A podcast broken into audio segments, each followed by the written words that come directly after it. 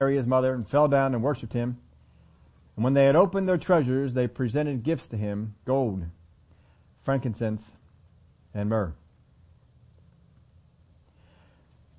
Now, by now you probably know who the wise men are. The wise men, the wise men from the east, the Magi, were the associates of Daniel during his days when he was on the earth. In the book of Daniel, he talked about them. They were the, the wise men that were, that were back there. And they had a lot of teaching and things that they would culminate. And Daniel came in and he brought in some of those teachings into the Magi. And so the Magi, at least some of them, were looking for a sign in the heavens because they constantly watched the heavens. And if you're here a year or two ago, I forget when it was, we talked about some of the things that star was. More than likely, that star was not necessarily a bright star. Some people are trying to say, you know, Jupiter was in a position and Saturn or another planet came in and mixed with it, made a real bright star, and that's what got them to go. But something unusual had to happen in there. More than likely, what was unusual and why they kept talking about the star in the east was that this this particular star was moving in a direction different than all the other stars. It was not going in the same direction that all the rest were. It was either staying still in a particular location in the sky, or it moved in a different direction than all the other stars moved. You ever seen those pictures they do? Uh, it's called a B setting on a camera for bulb. And if you use that and you hold the lens open and you put the camera pointing out towards the night sky and you just leave it open for a long time. And then as the stars move, they make imprints on the film.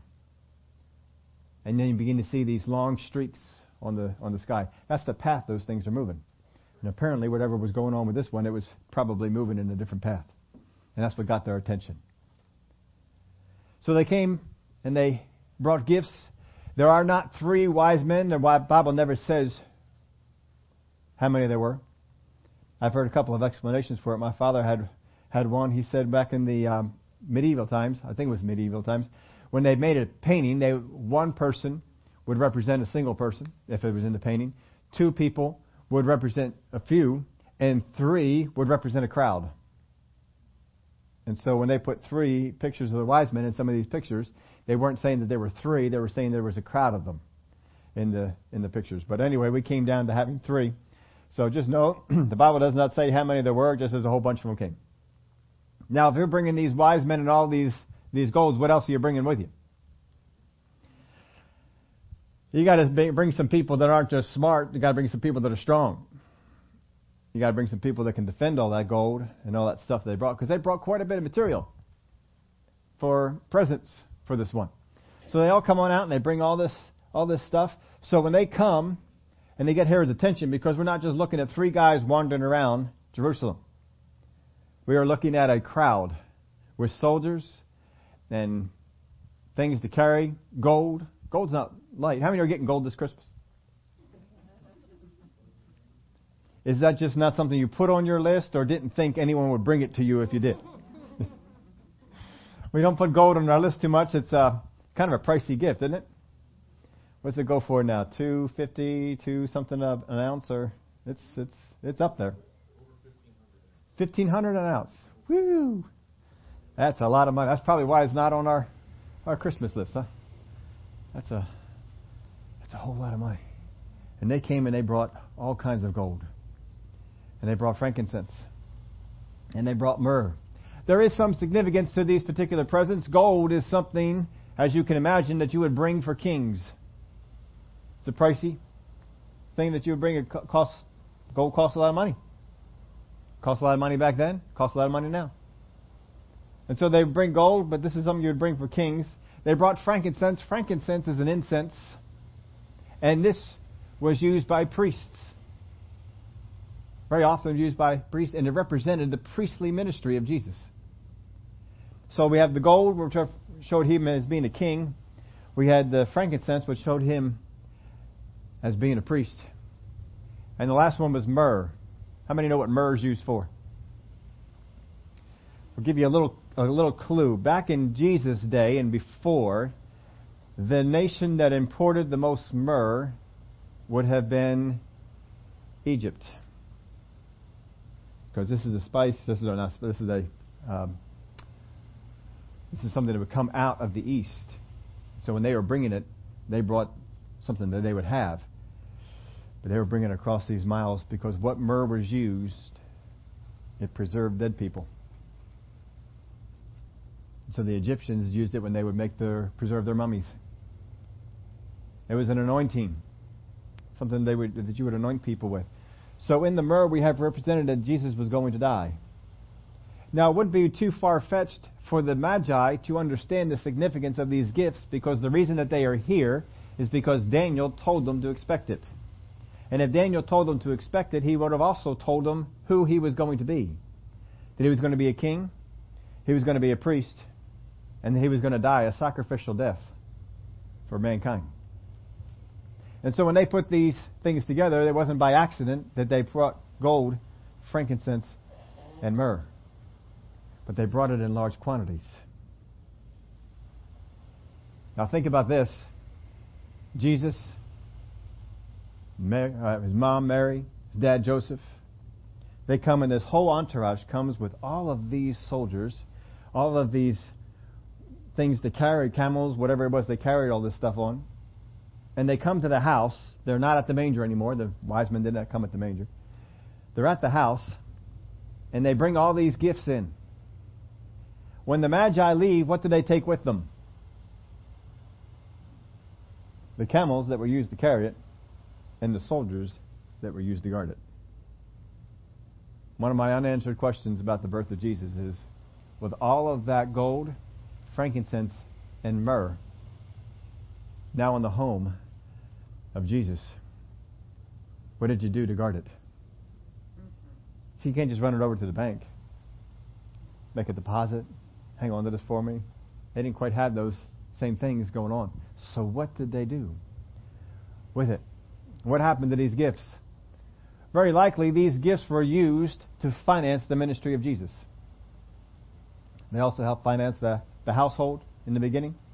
But more than Jesus never never uh, needed money. Apparently, he always had money to do what he was going to do.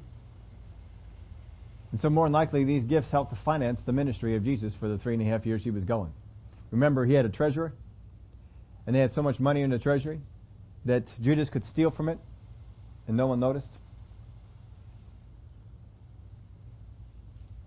But you got the gold, you got the frankincense representing the priestly ministry of Jesus. He was king and priest. And you have the myrrh. Now the myrrh is for the the uh, death. Do you remember what Mary and the other ladies were doing after Jesus died on the cross? They were doing something to get ready for when the Sabbath would be over. They were preparing the spices for his anointing, for his death. What do you think they were using? probably using myrrh. So picture this.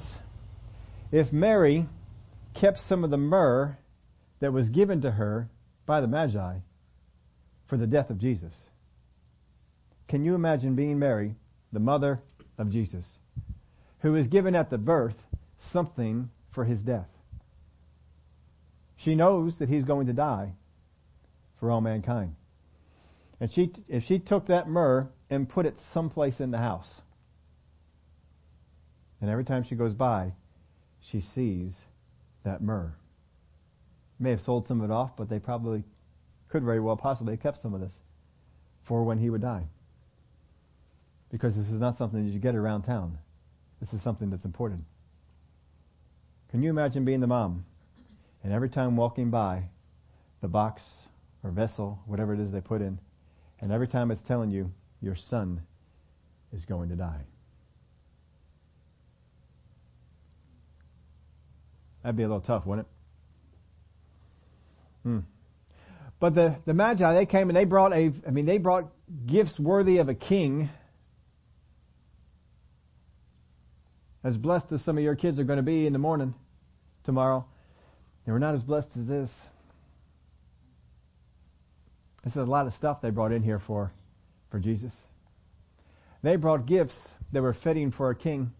But I want you to notice this about the Magi. The Magi could only bring what either they had or what they could get. In fact, the only thing you can give your kids, your friends, relatives, on Christmas Day, the only thing you can give them is either what you have or what you can get. Have you ever had that search for something? And you just couldn't find it. We had this, uh, we had this come up yesterday. We needed, we needed something for one particular young man coming to the house. And the only thing that could be thought of was silly string. Silly string. How hard is that? So we went out, to, my wife went out to one store, none. No silly string. I went out to the Toys R Us. Silly string. None. Talked to the very nice manager who was very helpful. He said, Let me go upstairs and see if I have any up there. He went upstairs and he came back down and he said, We have none. There's no silly string in here. We hit a few other stores. There was no silly string to be found. Now, see, you can only get what you can acquire. You have to be able to get it. If you're going to give it, you have to be able to find it, buy it. You know, every year it seems like to have those particular uh, presents. What was it one year? The Tickle Me Elmo was the big craze. Everybody wanted to get a Tickle Me Elmo, and nobody could get them. And then some people got them early, and then they were selling them on eBay at three, four times the price and getting it. yeah, they made a whole. Didn't they make a whole Christmas movie out of that? The big guy was in there, uh, Arnold. Haven't seen that one in a while. Jingle, is that what it's called? I remember something about that, and all trying to get the the, the one toy. Well, we I, I was able to finally find the the, the um, item. Took a little while to, to find it. It was not at a dollar store, and apparently, it was too valuable to be at a dollar store, at least according to Five Below. Five Below had it, but it was not a dollar store item. So we got a, a bunch of the things that were in there. I mean, they had a whole case of it. I was ready to walk out with the entire case. And then I saw how much they valued it. And I said, we don't need the whole case. We'll, we'll get some of them, but we don't need the whole case. Apparently, that must be a big item at Christmas time. But you see, the only thing you can, you can give are the things you can get. And no matter how powerful or how rich you are on this earth, the only thing that you can possibly give someone else is what is on the earth. That's all you can do. You can't do anything else. You can't give anything else. The Magi were of the earth. That's their only source for gifts, are the things that are of the earth. They got the best they could on the earth gold, frankincense, myrrh. They got things that were useful for this particular child. Now, God doesn't have this limitation. The greatest of the earth can only bring the greatest on the earth. But that's not our God. The greatest of the earth can only bring the greatest on the earth. But our God is not of the earth, which means he has access to things that are greater. Greater.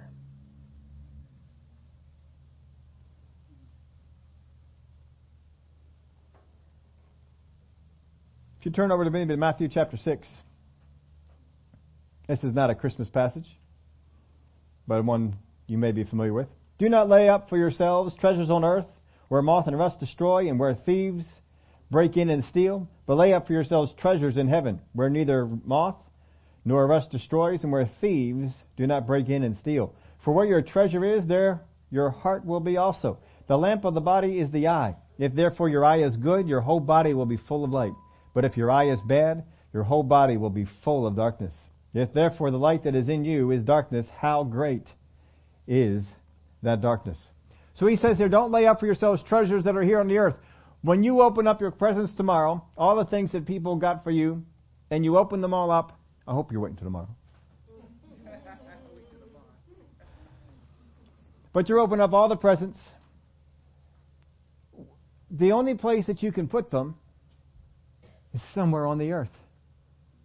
More than likely, it's going to be somewhere in your house. Maybe it's a garage item. Maybe it's a car item. But it's going to go somewhere on the earth because that's all you can do. So when you go on into heaven, where's that gift going to be? It's going to stay right here.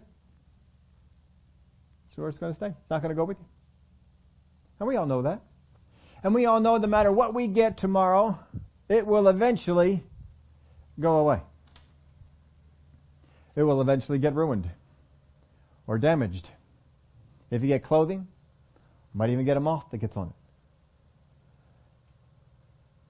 How many of you all have ever, ever I've, I thought this for the longest time until many, many years ago when somebody enlightened me as to th- this was not the issue. How many of y'all think moths eat wool? Yeah, they don't eat wool. I was amazed at that. A dry cleaner told me that they don't eat wool. They don't? Now, you ever put your stuff in a in a cedar cabinet or uh, what's worse, mothballs? How many ever put their clothes in mothballs? Oh, they smell like mothballs forever. How do you get rid of the mothball smell? Then every time you go somewhere, you smell like mothballs. Then you don't want to wear the thing anymore. Doesn't matter if the moths didn't eat it. You don't want to wear it anymore. It's terrible. And so I was talking to, I don't even know how we got on it. We were talking to about it, and I, I think I had taken a, a wool winter coat, and I brought it to him and says, you know, I want to keep this so the moths don't get it.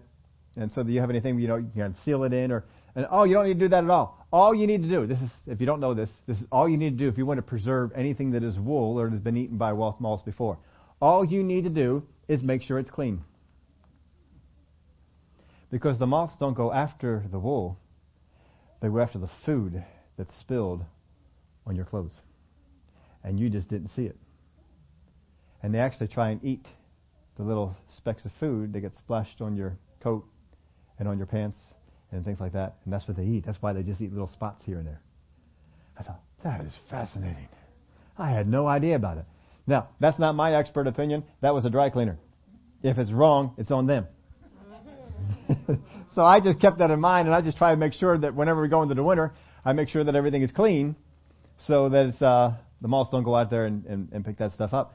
But moths come in and they can destroy stuff. How many have ever had something really nice that a moth got in and made a hole in it? It's like, ah, oh, now you can't wear it anymore. It's ruined. Something got water got in something and made it rusty. Something happened to those things. He says, don't don't do that. He says that if you put all your stuff here, that's where your treasure is. That's where your treasure is going to be at. It's uh, don't you don't want your treasure here. If you make your treasure here, then you will be afraid to leave this place. But if you have your treasure someplace else that you're going to, you won't be afraid about leaving. Death won't be a, a fear. Glory to God, I'm going to go on, and I got better stuff up there that I have down here. Now look at what else he, he says here. He's going to go on, verse 24. No one can serve two masters, for either he will hate the one and love the other, or else he will be loyal to one and despise the other. You cannot serve God and mammon, or you cannot serve God and money. Stuff. Can't do it. So either you're going to serve God or you're going to serve stuff. Either you're going to try and get things or you're going to serve God. That's what he's basically telling you right there. Make sure your master is is the one. We're not getting into all these things, all the details of this, just kind of reading over this this quick. Therefore I say to you, verse 25, do not worry about your life, what you will eat, what you will drink, nor about your body, what you will put on. Is not life more than food, and the body more than clothing? Now you take a look at most of your concerns. Most of the concerns that we have are in this area. What am I going to eat? Or what am I going to drink? Because you, you got to have substance for your, for your body. What am I going to put on? What am I going to wear? What kind of clothes am I going to put on my body? Because number one, we like to be covered up. Number two, we like to be warm. How many like to be warm? So we're going to have clothes that are going to keep us warm when it gets cold. I saw the weather report coming up for this week. Did y'all see that? Where did that come from? My. We got a couple of single digits coming up in the in the forecast there. I know it's supposed to be, it's winter. Nothing surprising there, but still if we can have days like yesterday, even if it is rainy, 50 degrees is nice. I like 50 degrees. With We'll take that. But we got some cold things. So when we got those cold temperatures down, how many of you are going to be glad if you had a winter coat put on your Christmas list and you get to have that to pull out? Get something warm, pull it out, put it on. Because we like to stay warm. He says, look, don't be concerned about the stuff that you wear. Don't be concerned about the stuff that you eat. Don't be concerned about the places you will live. Most of our concerns, folks, and why we have a job, is because I want to pay for a place to live, I want to pay for clothes to put on, and I want to pay for stuff to eat. Those are your main motivations for going to work. May not be all of them, but that's that's a lot of them. You want to have stuff for you, stuff for your family. He says, Look at the birds of the air, for they neither sow nor reap nor gather into barns, yet your heavenly Father feeds them. Are you not of much more value than they? Which of you by worrying can add one cubit to his stature? So why do you worry about clothing? Consider the lilies of the field, how they grow. They neither toil nor spin, and yet I say to you that even Solomon in all his glory was not arrayed like one of these. Now if God so clothes the grass of the field, which today is and tomorrow is thrown into the oven, will he not much more clothe you, O you of little faith? Therefore do not worry, saying, What shall we eat? What shall we drink? What shall we wear? For after all these things the Gentiles seek. For your heavenly Father knows that you need all these things, but seek first the kingdom of God and his righteousness, and all these things shall be added to you. Therefore, do not worry about tomorrow, for tomorrow will worry about its own things. Sufficient for the day is its own trouble. Seek first the kingdom of God. It's easy to say. We know this verse. We throw it out every once in a while. But he says, seek first the kingdom of God. Now, most of the time, folks, when we are making prayers and asking God for things, most times we are not praying in such a way as to seek God first. I put a little acronym, and I, I apologize. I left off the letters, but I, I sort of gave them to you. You're going to be able to figure this out. Here's the thing about today. Many Christians pray with the end in mind. How many have ever heard the, the phrase, begin with the end in mind? Anybody heard that before? All right, you folks are time management people. Because it's time management people who teach that sort of stuff. Begin with the end in mind. Well, most people pray with the end in mind. Here's what we do. And those little blank lines you got there, you can put E on the first one, N on the other one, and D on the, on the third. This will help you remember this a little bit better. Here's what we do. We pray for what is essential. Don't we? I pray for what is essential. What, those things that I need. Father God, I, I need money. Is it not essential that you have money? You need money to pay rent. You need money to, to uh, buy food. Money is kind of essential. And so a lot of times our prayers are around getting money. Father God, I need a, I need a job. I need a raise at my job. I need, and we talk about the things that are essential. These are things I have to have it. I need to have these things in order to keep on going on. Here's the second one. First one is what is essential. Second one is what is needed. All right, these things are essential, but how many of y'all have some needs out there all right, you can live without it. But life is a whole lot easier if you had it. All right, it may not be essential that you have a car. But how many of you would still say, I need a car? I need a car. Some of you might say, I need a good car. I need a different car. But we get to that place where, ah, you know what? I need a car. I need to get to work. And we kind of throw around this this need thing a little easy. Don't your kids do it. I mean, we did it when we were kids. Mom and Dad, I need a Nintendo. Have you ever heard that? I need it. I I I just I need it. Gotta gotta have that. And we you look at their Christmas list. Do you really want one? I need I need that. And so we're not quite as well versed on the things that we need, but there are some things that it's not essential, but it is a need. It is a need. Now, how many of you, if you lived in a house, a three bedroom house, one bathroom, how many of you could say, we need more bathrooms? need more bathrooms. One bathroom, not enough. This is not good. We need more bathrooms. Now, it's not essential, right? You can get by with the one bathroom. But you've tried it and it's not working real well. So we therefore, we need. So this is the difference between what is essential, you cannot live without, and something that life is a whole lot easier if I could get one of these. If I could get a house with two bathrooms. If I could get a house with three. Three bathrooms. Oh, wow. Who was it just sold a house? I saw this mansion. It was being sold. Um, somebody famous. Um, can't even think of what it was. But it had six bedrooms. Was it six bedrooms? And, and, and many more bathrooms. Yeah, it was six or seven full bathrooms and four or five half bathrooms, and there it is. Thank you. I knew it was somebody famous. Cole Hamels just sold his mansion. Actually, didn't sell it. He gave it to a uh, organization that was uh, actually a, a non- nonprofit that's actually helping people, and so he gave them this. Uh, I don't know how many how many bedrooms. Do you remember how many bedrooms that was? It was a lot. It was a lot, and I, it was. I think it ended up at 13 total in the bathroom area. That's all in one house. How many wanted to live there? Now, just remember, you had to clean all 13. Just remember, keep that in mind. I, don't need 13. Three will do, right? so we're getting down to the to the needs. Even when we're going out and we're shopping for a house, we may dream of five bedrooms and four baths until we see the price tag. And then we say, you know, I don't really need. I can I can scale that back to I can get by with three bedrooms and two and a half baths. We can we can do that. So we've we've scaled down our need. But that's our first two things. What is essential? What is needed? Here's the third one. What is desired?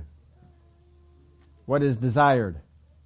You may have a, a need for the, but how many of y'all know there's some desires that you have? How many of you ladies have a desire for a particular, maybe a fur coat? Maybe you like fur coats. I don't want a fur coat. I don't like fur coats. It's not an animal thing. It's just not what I want. But I know some people really like the fur coats, and they just feel so warm in one of those. Or a nice down coat to get you ready for the for the wintertime coming up. Or I have boots, but oh, I saw these boots. Oh, they were so good. They were they were great. You have a desire for for some things. I mean, you can get by with what you have. I don't need this particular thing. But oh, it would be nice. I have a car, but I desire a different one. I want one that's bigger. I want one that has leather on the inside. I want one that when you close the door, the world stops. this, this is what we want. This is what we want. This is what we desire. Now, some desires are, are kind of out of our reach. Some desires are, well, I could probably get that. I have a, I could get there. I desire a vacation that isn't doesn't involve my home state. Like a vacation where I go somewhere. You have a desire. So there's, there's some desires that we can have, but this is where we, we end up. We pray for those things that are essential. We pray for those things that are needed. And we pray for those things that are desired. But then we also bring in a whole other case of, of things in. And um, these are things that are going to kind of buffer down what we have. We think we must keep our requests to what? You tell me if you're when you're praying to God, you don't think this through. I need to pray for what is practical, feasible, and beneficial. Think back to some of your prayers, and you're asking God for this particular thing. Father God, you know, I've been driving around that old clunker of a car for a long time, and I could really use a better car. And if you give me a better car, and we begin to go over the benefits to the kingdom of God. Just think of all the people I could pick up and bring to church. Right? Just think of all the meals on wheels I could deliver if I had a better car. We begin to list all the beneficial reasons for why God should come and grant us our request. Because got to be some kind of beneficial reasons. Uh, it needs to be feasible. We got to see that you know there's a feasible reason for God to come through and to, to do this. Uh, it needs to be practical. If I'm going to get this, it's got to have some use to it. Now, you've all, a lot of you folks have been parents, and as a parent, if your child, four, five, six year old child, makes up their Christmas list, and on that Christmas list is a pair of warm boots for the winter. Four, five, or six. A pair of warm boots for the winter. I would like some sweaters. Has that been on any four, five year, six year old Christmas? I would like to have some sweaters.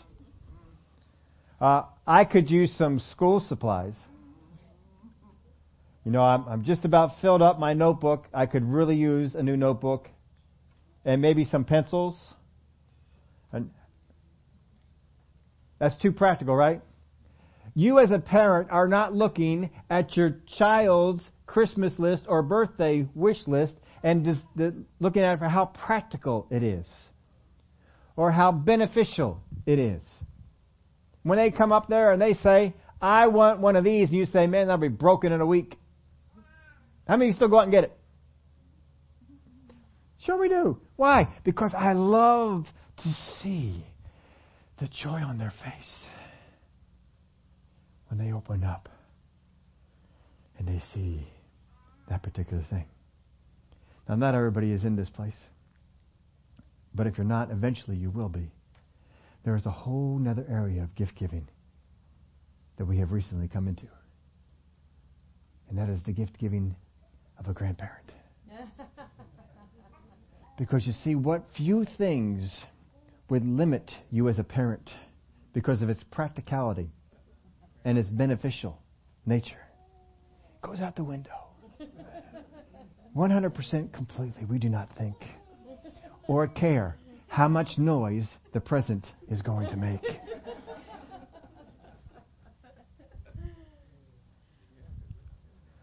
What we care about is what do they look like when they open it? Look at that new set of drums. And it's still up at their house.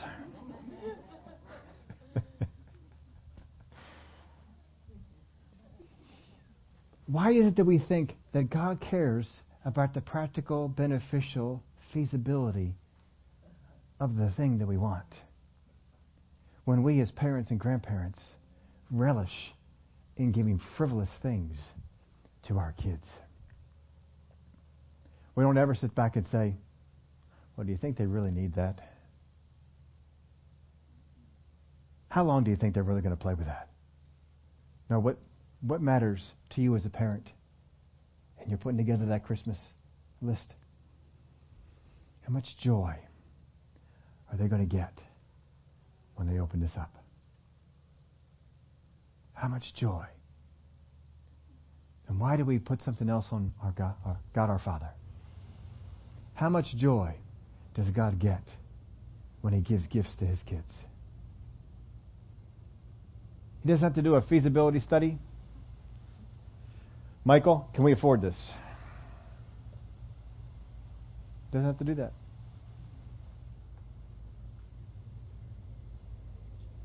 But sometimes we run our, our things through this. How practical, how feasible, how beneficial, and we try and go through the whole list. And as we get out of the four, five, and six year old stage, we get up into the teens. How many of us try and start to make our case for why we should get the particular present that we put on our list? Well, I have been very good this year. And I've been going out and I've been doing some yard work and see we're starting to get into that where we've been trained and we begin to, to look at all these things. Don't need to be doing it.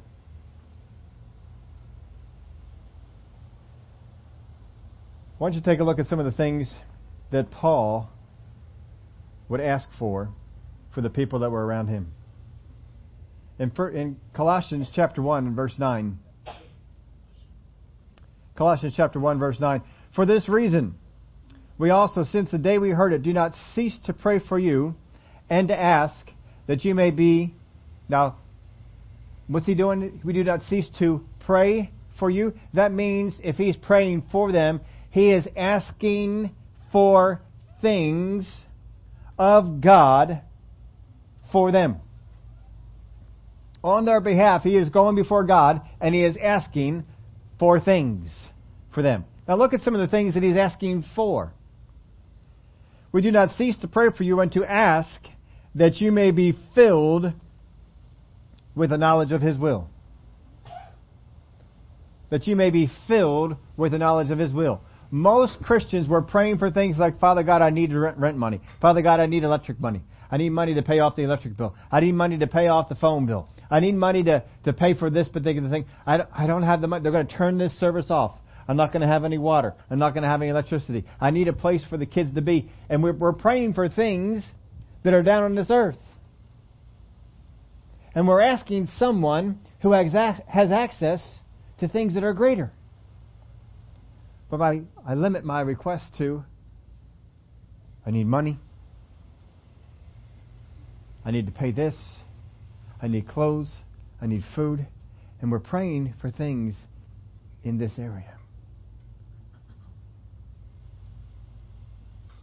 But we're asking someone who has access to far greater riches than what this world has to offer.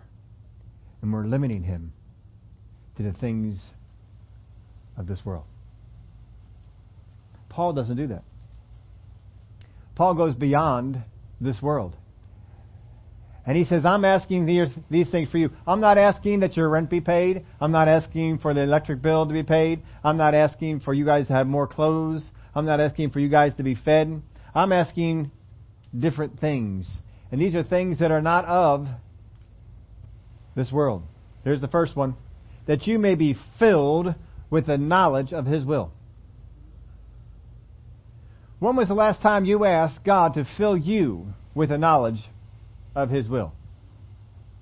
When was the last time you said, God, man, I just want to know more about your will? I want you to fill me with the knowledge of your will. That may not be high on our request list. To ask that you may be filled with the knowledge of His will in all wisdom and spiritual understanding. When was the last time that you said, God, I need to be wiser? I need to know more things. I want to understand more things. I want to have the wisdom of God in my life even greater than it has been. I want to have more understanding. That's why we put that quote in there. It's an old quote, probably one you know about. But Brother Creflo Dollar says it all the time. I love hearing him say that. In all you're getting, get understanding. It will change your life if you can get understanding. We do. We already know that. How many remember back to algebra class? How many remember thinking this? I don't understand it. I don't understand it.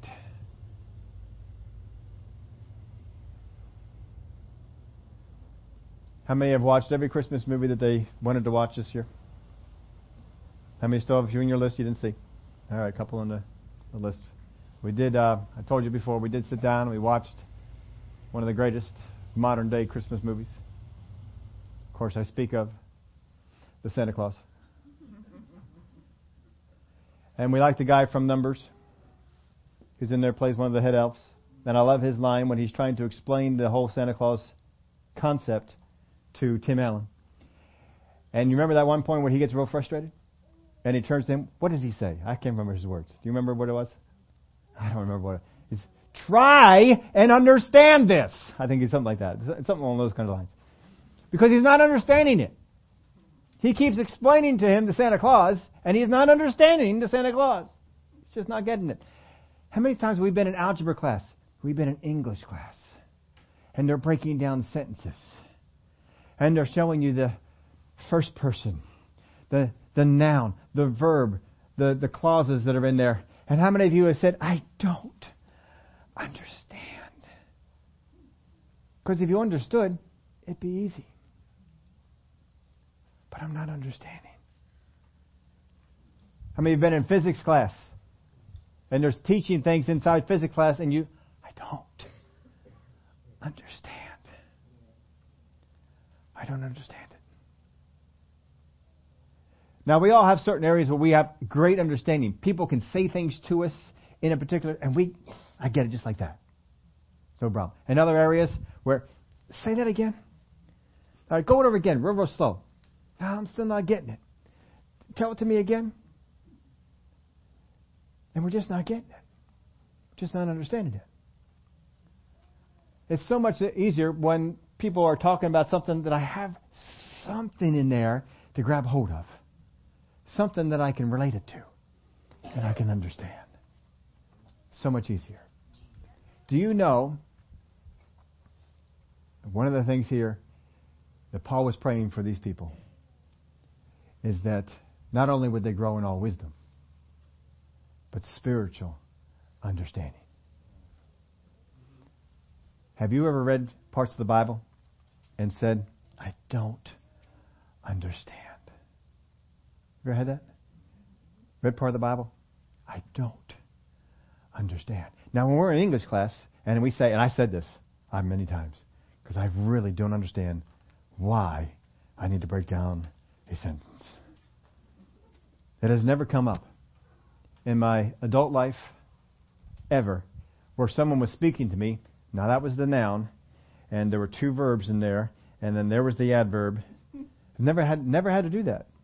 And knowing all that didn't help me. Didn't help me one bit. To understand what it was they were saying. But we still had to go through it. If I could understand the reasoning of how this is going to benefit me, how many of you would apply yourself more? But I don't understand how this is going to benefit me. How is this going to help me out? And if I could understand how this was going to benefit me, then I would apply myself more to understanding it. How many went through algebra class and never understood how algebra would ever benefit you ever? In any job, in any place. Anybody at all? A couple of people. Why do I, why do I need this? Why do I have to bring this stuff in? Why is studying Egyptian history going to help me? How does that happen?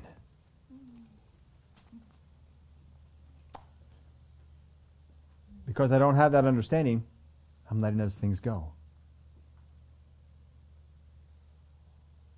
If you could have the understanding of what Scripture is saying and the understanding of how it would impact your life. And it could make your life better. Wouldn't we apply ourselves more? If somebody came up to you and said, I have an algorithm, and it took me a long time to get this going, but I have an algorithm that will every single day predict the pick six lottery numbers. I have followed this for the last year since I perfected it. And it has been right every single day. The problem is, I am so rich now, I just don't need to mess with it anymore. And I, would love to give it to somebody and explain to them how this works. Because if you can understand how this algorithm works, you will be able to pick the lottery winning numbers every single time that they are picked. Now, how many would be motivated? I can understand how this is going to benefit me. Therefore, I am going to apply myself and I am going to get this down and I am going to learn how this algorithm works. And I am going to figure this out so that I too can pick the lottery winners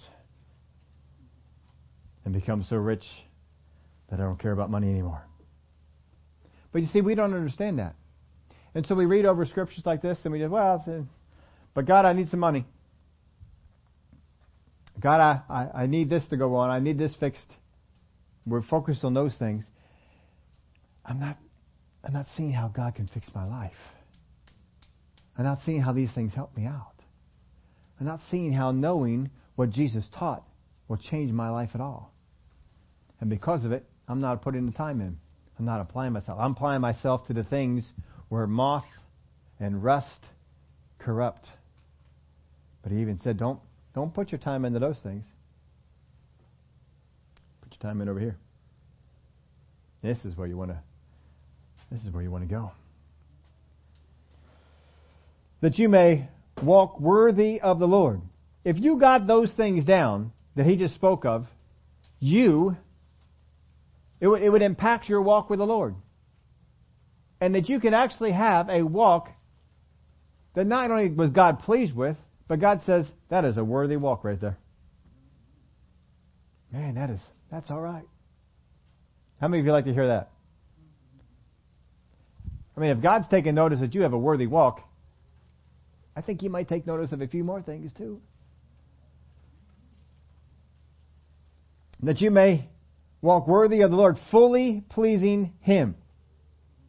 All right, we can use our outside hands on this one. How many have felt over the past year, sometime over the past year, that your life did not please God?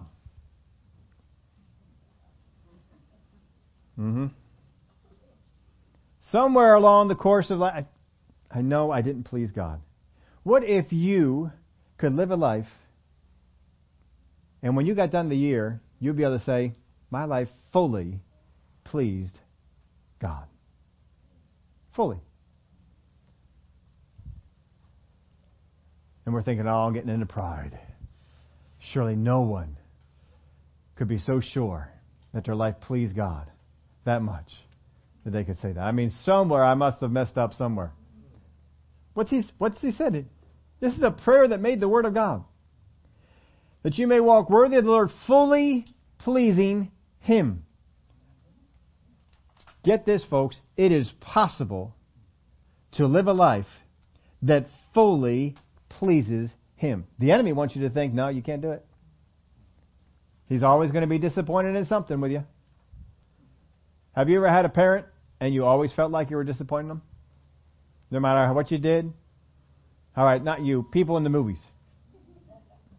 You're watching the movie and you always know. Come on, even Hallmark does this. Even Hallmark has that. You know, they got the the, the, the man who's supposed to marry the girl. And he's got the, the dad, and the dad never happy with what he does. Always disappointed what he does. No matter what he does, brings it to the dad, and the dad says, not good enough. And you can just see the look on the young man's face, and it becomes sad.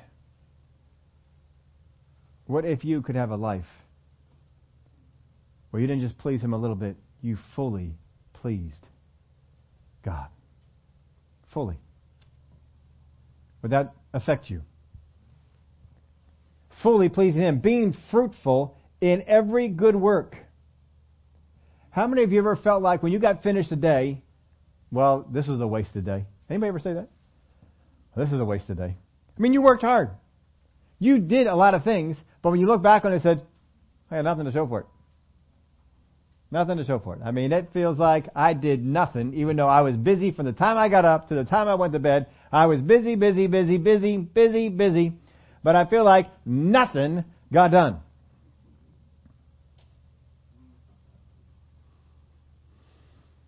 being fruitful in every good work. Would you like it that your life could be such that when you got done today, you could look back and say, look at all that fruit.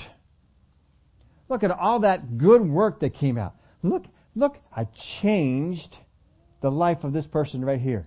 Altered this situation. Good things came out of it. How many of you feel better going to bed at night knowing that good things came about because of the stuff that you did? And that happens every day. Would that change your life? According to Paul, it's possible. Being fruitful in every good work and increasing in the knowledge of God. Increasing in the knowledge of God.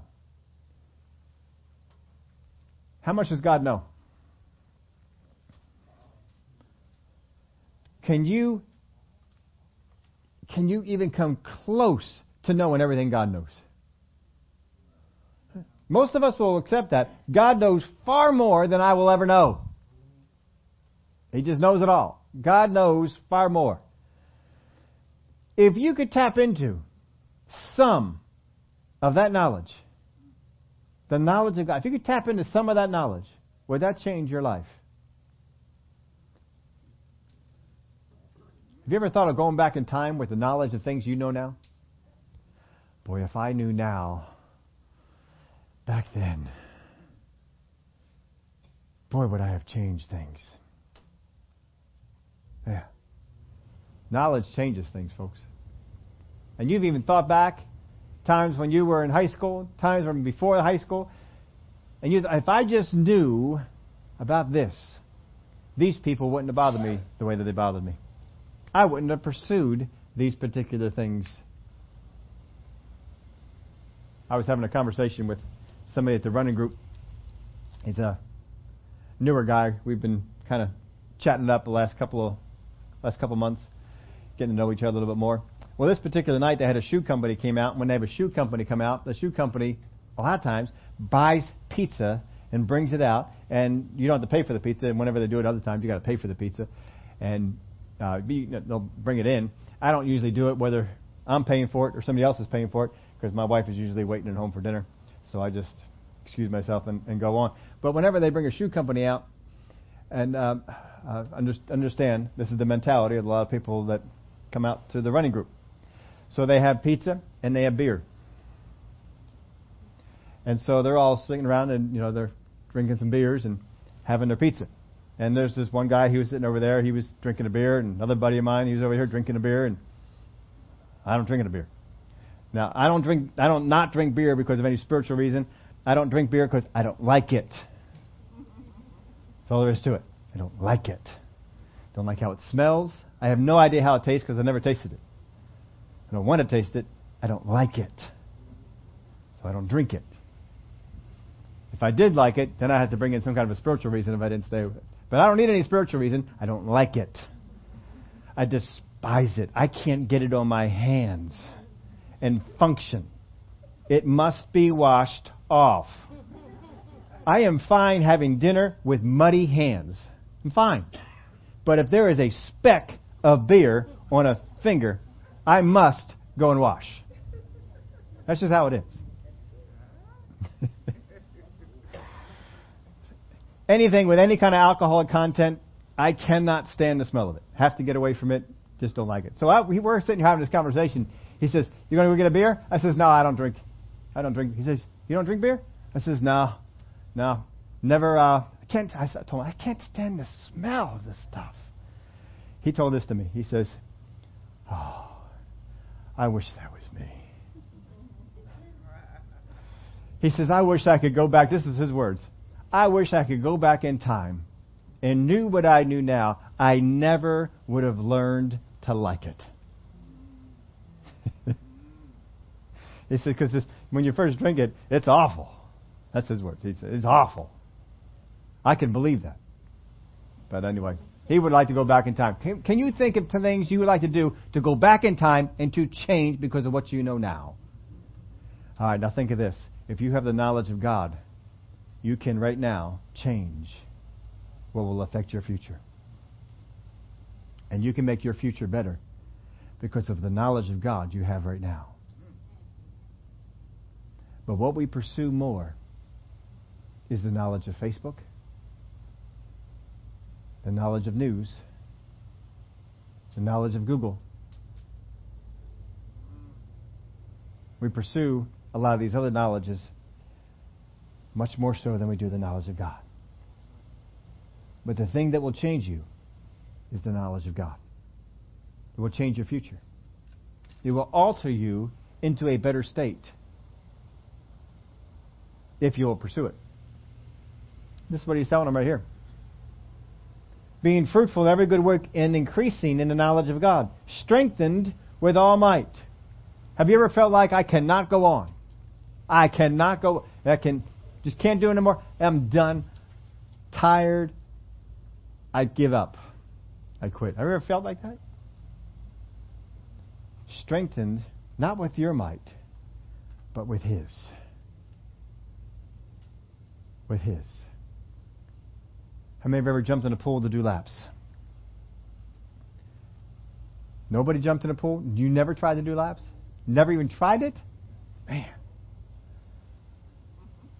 I have. I've jumped in the pool, done, tried to do laps, you know, and I am not built to be a swimmer. I'm just not built that way. But what if you could have the strength of Michael Phelps?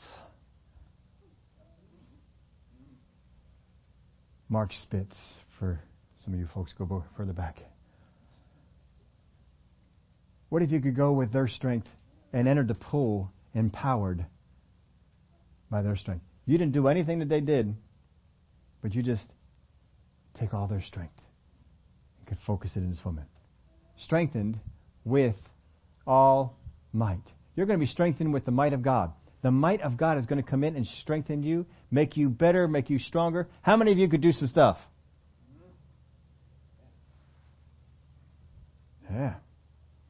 Strengthened with all might according to His glorious power. Not your power, His power. For all patience. All right, how many here? You ran out of patience yesterday. The day before? And the day before that? And the day before that? How many can, how many can remember the last day you did not run out of patience? Now think about this. The TV remote's not responding. What do you do? How many of you, the answer is very patiently push the button until it finally works? How many do that? How many are, it's more like this.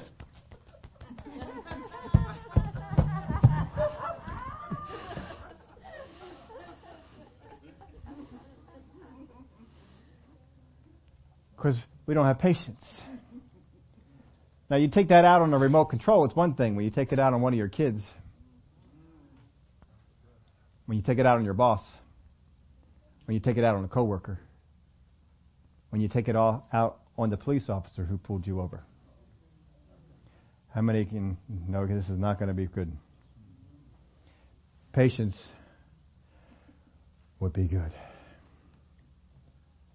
What's he saying this? For all patience and long suffering. How many have ever prayed, Father God, I want to be able to suffer longer? Anybody ever made that prayer? I want to be able to suffer longer. And yet every day we go through suffering. If we have kids, are your kids putting you through suffering? If you are married, you have in-laws. Have your in-laws put you through suffering? If you live in a neighborhood, you have neighbors. Have your neighbors ever caused you suffering? If you work in a building with other people, how many coworkers have ever caused you suffering? And if that hasn't gotten you yet, how about this? Have you ever worked in a place where people come in to buy stuff? It's called retail. Anybody ever hear not worked retail. Ever. A couple of you people have been blessed. Preaching to the choir for the rest of them. All you folks that have worked retail, you know what I'm talking about. Those people that are out there coming in to buy stuff have no patience, no long suffering. They and, and, and people did, they have no, no long, I don't know if I told you this story or not, but I was, I was coming back from, from a place and I wanted to buy stuff and um, there was nobody to check me out. Nobody to take my money. Nobody. And people saw there was nobody to take my money. And they made apologies. I'm sorry. We'll get somebody over here who can take your money. They didn't say it like that, but. And I had to wait all of one minute and 30 seconds for the person to leave from where they were to come over there. They were so apologetic and so ready for me to fly off the handle that they gave me stuff for free. I wasn't flying off the handle. I was fine. I even told them, says, don't worry about it. I've been driving for a while. This is good to stand up for a little bit here. I'm doing just fine right here. I can just stand here and just wait. And um, but people are so used to people being hostile. What if you could suffer longer? And still keep your cool and be patient. Would that alter your life? Ah. You see, Paul is praying for some good things for these folks. And apparently, if you can suffer long, there's a blessing on the other side. I'll tell you this almost every single time I've been in a situation and I have suffered, so called suffered, and been patient about it, reward has usually come. People are just so glad that you're not flying off the handle and throwing things. That they, they just like to give you stuff. But even if they don't give you anything, that's fine. You're just still doing better. For all patience and long suffering. Now look at this last one. With joy. With joy. Here's how most of us suffer. Hi, how you doing? And inside we're thinking this, right? You just do just one more time. Just one more time. I will take your head off. But outside, what are we doing? And is there anything else that you want with that? Would you like fries with that? It's, been, it's been a pleasure to serve you. Right? Inside, we're saying, I could kill you right now. See, that is not long suffering with joy. That is just long suffering. But he's talking about that you would have long suffering with joy. Can you imagine? Imagine this. Your kids, your neighbors, your in laws, your retail people are putting you through suffering, and all it does is bring joy on the inside. You just get happier. Glory to God, this is so good. Mm. Mm, mm, mm, mm. There's a sweet lady at the bank that I go to. And I keep going to the bank because this lady is just so stinking sweet. I mean, she's just sweet all the time. She's just nice. My mom knows her. She knows my mom. She put it together. Oh, that's your mom over there. Yeah. I have invited her out to church. One day she is going to come. I even invited her out to come out for Christmas Eve service, but she had a place to be and and couldn't come. So we're going to get her out here one of these times. Every time I go on through, she just she remembers everything about everybody. Whoever comes through the drive-through, she knows who you are. She knows your. You don't have to give them account numbers. Nothing. She knows who your grandkids are, who your wife is. Oh, knows it all. Remembers it constantly. I remember coming through, and she just was looking ragged, beat up. And she said, Oh, I'm so glad to see you. I said, What is wrong? The customer who's here before you. Oh. And they did not treat her very well. And my thought is, how can anyone treat you who is so sweet and so kind all the time, who tries to do everything you can? How? Well, apparently people are out there, and they can just treat even the nicest of people very nasty. Because when she comes out and you get to meet her, you will say, Man, she is nice. she is very nice. Very sweet person. But still, people can do that. So don't don't be thinking just because people treat you nasty, that's because you are a nasty person. Because they can treat some of the nicest people some of the nastiest ways. But when they treat you nasty, here's what this prayer is saying. You will be filled with joy. Can you imagine that? Someone treating you nasty, and instead of it making you angry, it fills you with joy. How many want to get a hold of that? I want to get a hold of this secret. I, I want that. Whatever that is, I want some of it. I want a lot of it. And Paul just prayed that right there. And yet, here's most of our prayers. I'm praying for what's essential. I'm praying for what's needed. I'm praying for what's desired. And yet, none of it is this stuff. I'm praying for things where moth and rust corrupt. I'm not praying for these things. Because, see, when you get to that place where you can be patient and long suffering with joy, as that joy mounts up on the inside of you, guess what is going on to your account up there? Stuff. It's being added to your account. In heaven, your closets in your mansion are being filled. Shoes, are filling up. Cars in the garage. I don't know what kind of stuff you have up in heaven, whatever it is. it is filling up because this is just one prayer. One prayer Paul prayed. You go to Ephesians chapter 1, Ephesians chapter 3, you'll see two other prayers. One prayer. For all patience, long suffering, with joy. One more verse. Giving thanks to the Father who has qualified us to be partakers of the inheritance of the saints in the light. Can you imagine being in situations that are causing your patience to need to be at a supernatural level, causing your long suffering to be at a supernatural level, producing joy, and not only that, but you are sitting there giving thanks. Glory to God, this is so good to be here and to be alive and to be here with you people. I am so enjoying this. And see, that's alienating us because what we have done is we have not made an effective Christmas list with God the Father.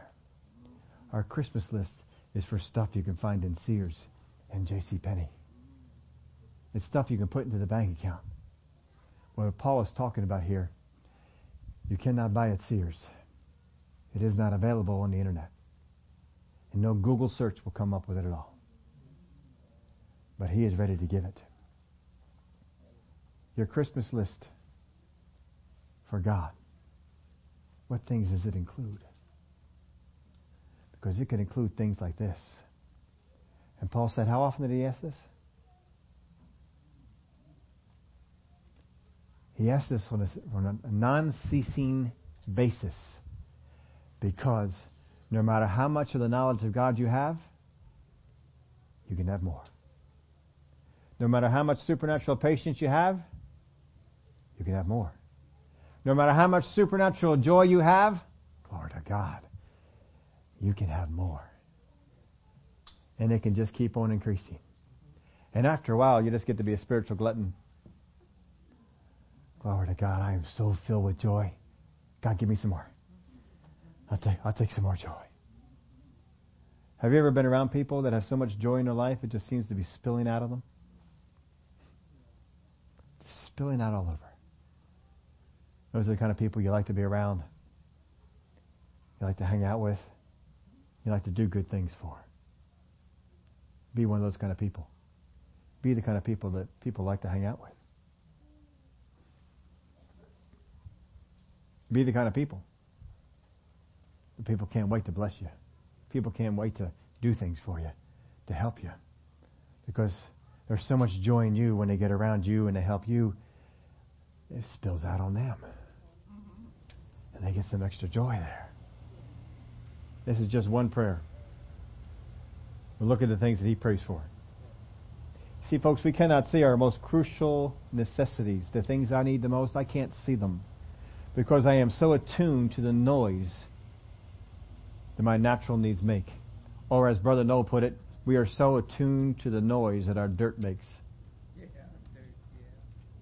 I am so attuned to what my body says, to what physical needs I have, that I can't hear all this other stuff. But if you could get in and see that these are bigger needs and a bigger payoff than anything going on there, if you could see that, you could change your life. What's your Christmas list look like for God? There's one list from Paul. That's a pretty good list, huh? He doesn't seem to be having any problem with put, keep putting things on there. Yeah, we want wisdom, we want knowledge, I want long suffering, I want patience, I want joy. He's just putting all these things on there. Folks, this is what you can do with your life. Your life can change for the better. Stop asking for just those things. That scripture we looked at, didn't it say that God has no, knows that you need them before you even ask? If God knows that you need these things, which are classified in the area of things that moth and rust corrupt, how much more is He aware of the needs you have here? And if I sit and say, talk with God say, God, what kind of spiritual needs do I have? And God un- unloads on me and shows me some things that I need spiritually. And I can begin to ask, God, I want to grow in the knowledge of you. I want to grow in knowledge that is outside of this world and grow in knowledge that you are willing to give me. I want to walk in blessings like I haven't seen before. Joy, peace, patience, long suffering. This will change my life. Would y'all stand up for me? Glory to God. Father, I thank you that you have brought us to good places, great places, and that we can make up a Christmas list that you look forward to. That you would say, Oh, I can't wait to bring those things into your life. I am so glad that you asked. The Word of God says that we have not because we ask not. So, Father, we're going to ask for these things and put them on our list, not just for Christmas, but for other times during the year. That we would grow in these things, that we, we would increase, because our life will be made better because of them. I give you the praise and glory for it. Every head bowed, no one looking around. If you're here today and you say, I have focused too much on dirt I have focused too much on things where moths and rust corrupt. I want to get my attention on the things that don't get corrupted. Get my attention on the things of God. The things that only God can give me. The things that are not of this world. Raise your hand. That's what I want, Father. I want those things. Glory to God. Well, Father, you see the hands that went up? Not only are we going to pray a prayer like this for ourselves, we can pray it every day. Or we're going to do the things that we know that are necessary. We're going to get around people that encourage us in our Christian walk. We're going to get around and hear the Word of God. And we're going to listen to our spirit because our spirit is one who's going to tell us what these things mean. Our spirit is going to speak to us. Holy Spirit communicating with our spirit to tell us what's going on. We thank you for it. We give you the praise and glory in Jesus' name. Amen.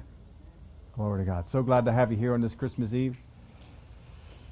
We are going to have our Christmas Eve candlelight service in just a couple of hours. So if you'd like to head on out somewhere and get, grab something to eat, we're going to meet back here about 2 o'clock for a Christmas Eve candlelight service. We're going to do the candles. I don't know how much they're going to light up the room. but it's not going to quite that it is at nighttime. But we're going to have our Christmas Eve candlelight service at 2 uh, so the people who are going further away don't have to go home and then come on back again. If you're here to pick up some presents, uh, my daughter is in the back room where we're there, and she will meet you back over that way to uh, take care of that. And again, we're glad to have you as our guest here today. There is no service on Wednesday night. This is a week of hanging out with the family and being with them. We want to encourage you to do that. But we will be here next Sunday at uh, 10 o'clock and picking up on some, some more things and prayers that we can be asking God for. Have a great rest of the week and bless some people. Look forward to seeing some of you back here at 2 o'clock.